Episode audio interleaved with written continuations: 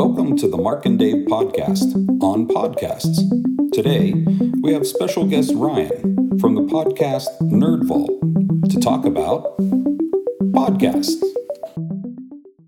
Okay, so we are back with you, Dave and I, and we have another guest with us today. This is episode three of the Mark and Dave podcast, and we're fortunate enough this morning to have with us Ryan Buchanan. And Ryan has a podcast which is titled Nerd Vault, which he's been doing for quite some time. So Ryan, if you would, if you could just kind of give us a little bit of history and how many episodes you've done and how you kind of got into this, and we'll move forward from there. Yeah, so uh, thanks for having me on, guys. Uh, I've been doing my podcast Nerd Vault. We actually started it um, back in twenty fifteen. We did a few episodes and then never really got off the ground. I was taking on way too much work. I made a whole website, and every episode I would post, I would actually go in and everything we talked about, I would make a blog post about it and source all the stuff we talked about. And it was just a lot of work. It was like a forty hour job uh, a week to just produce that podcast that way. So we ended up stopping it in twenty fifteen. Then I picked it back up in twenty seventeen, and we've been going for three years strong now. We release about fifty episodes a year. And I guess that puts us at almost one hundred fifty episodes. They're about a forty-five minutes to an hour long each. Wow, that's really impressive. That's a lot of work, even without doing all the extra work you were doing before. Yeah, it is. But it's uh, I've gotten it down to where I don't work on it. Probably outside of actually recording the podcast, it's only about fifteen minutes of work a week. Where do you come up with the topics you discuss? Ah, so... Our podcast tagline is a podcast about everything and nothing at all. So most of the time it's pretty random. Uh, most of most episodes we come up with that night when we're recording. Um, sometimes we just randomly talk for forty-five minutes, and whatever we talked about the most, we end up titling the episode about that. And then other episodes we, we have something specific in mind, and we go out and we do a bunch of research, and uh, and we actually put some more effort into it. But it's really all over the place with us. Do you do any other podcasts? It sounds to me like you're probably pretty busy just doing this one, but any other podcasts that you do produce? So I have thought about it, um, but basically because we have this one as the podcast about everything and nothing at all, any like weird topic or thing that I want to try out, I can usually pull off under this one podcast. But I do appear on all of my friends' podcasts. Uh, some other people that we work with, Blue has a podcast. I helped them get started. Um, this guy, Josh Daly, um, he has a couple different podcasts. I helped him actually make his website. So I, I help my friends make their podcasts, and I appear on them, but nothing else for me. I was, yeah, I was really impressed, Ryan. Of course, Dave and I started doing this just as kind of to do with our workflow, being outside of Apple during the shutdown, and of course we're just using two iPhones and recording it, and then Dave puts it together with GarageBand. I was so impressed with the quality of your production. Could you go in a little bit, give us some detail about maybe equipment and how you put this together and how you produce it? Yeah, thank you so much. Um, I started off with some really cheap, I think each mic was probably only about twenty to thirty dollars on Amazon, just U S B mics. Um, and they got the job done, but you could still hear a lot of background noise and just that hum of like the room. Um, so eventually I saved up money and I ended up getting Blue Yetis. Blue Yeti mics are kind of the standard for anyone who does YouTube or streaming on Twitch or anything like that. Um, still just U S B mics, but they give you some more settings to kind of cancel out the background noise. And you can adjust the gain on it. And what I found is radio shows, like professional radio shows, they always have the mic right up on their mouth.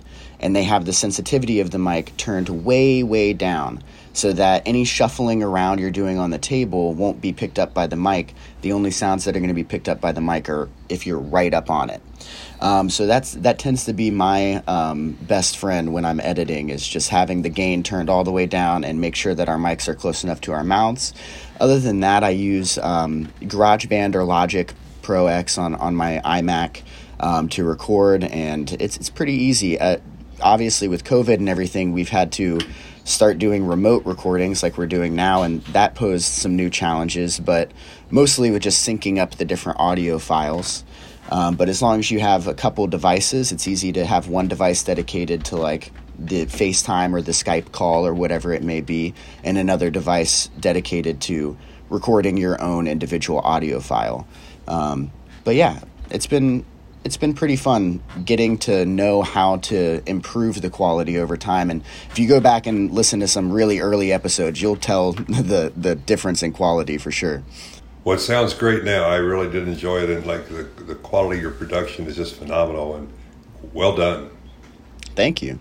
Yeah, I, I would second that. It's excellent. Thank you so much. A lot of times, you know, people are recording podcasts in home studios, that kind of thing. That's what we're doing. Not even a studio. We're just recording in our homes. Um, and then you put it out there uh, for an audience. Uh, what is your view, or what what are what do you do with um, when with regards to interacting with the audience? Yeah, so I have a um, Twitter that I use. It's a, it's actually, I don't really do much social networking outside of for this podcast. I've just always been a pretty private guy. I don't take a lot of pictures. Um, I've been told by people in my family that's going to come back to bite me when I'm older, that I should be documenting stuff to look back on it.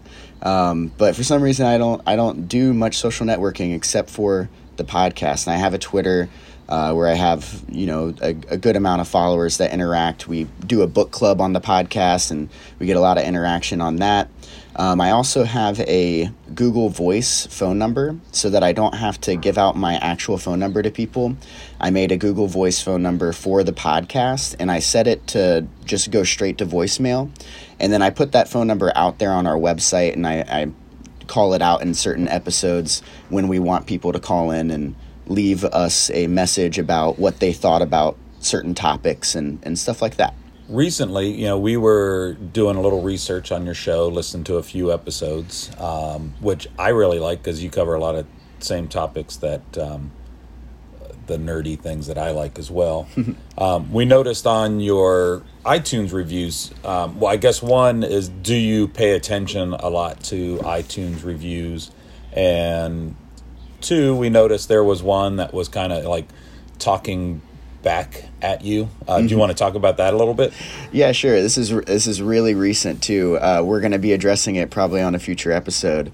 Um, and yeah, I would be lying if I didn't if I didn't say I, I uh, if I said I didn't look at the iTunes uh, ratings. We read every single one of them. And so many of them were really, really nice five-star reviews. Some of them from people we know, and then some of them from people we've never met before. And then we just recently got our first not five-star review. And it was someone who was upset that we were taking a stance and, and saying Black Lives Matter and not All Lives Matter uh, on our podcast. And the, um, you know, they are allowed to rate us two stars and, and give us that feedback uh, for sure. But I just want to be able to stand my ground. And, you know, they were they said, I was enjoying your show, but then you got political.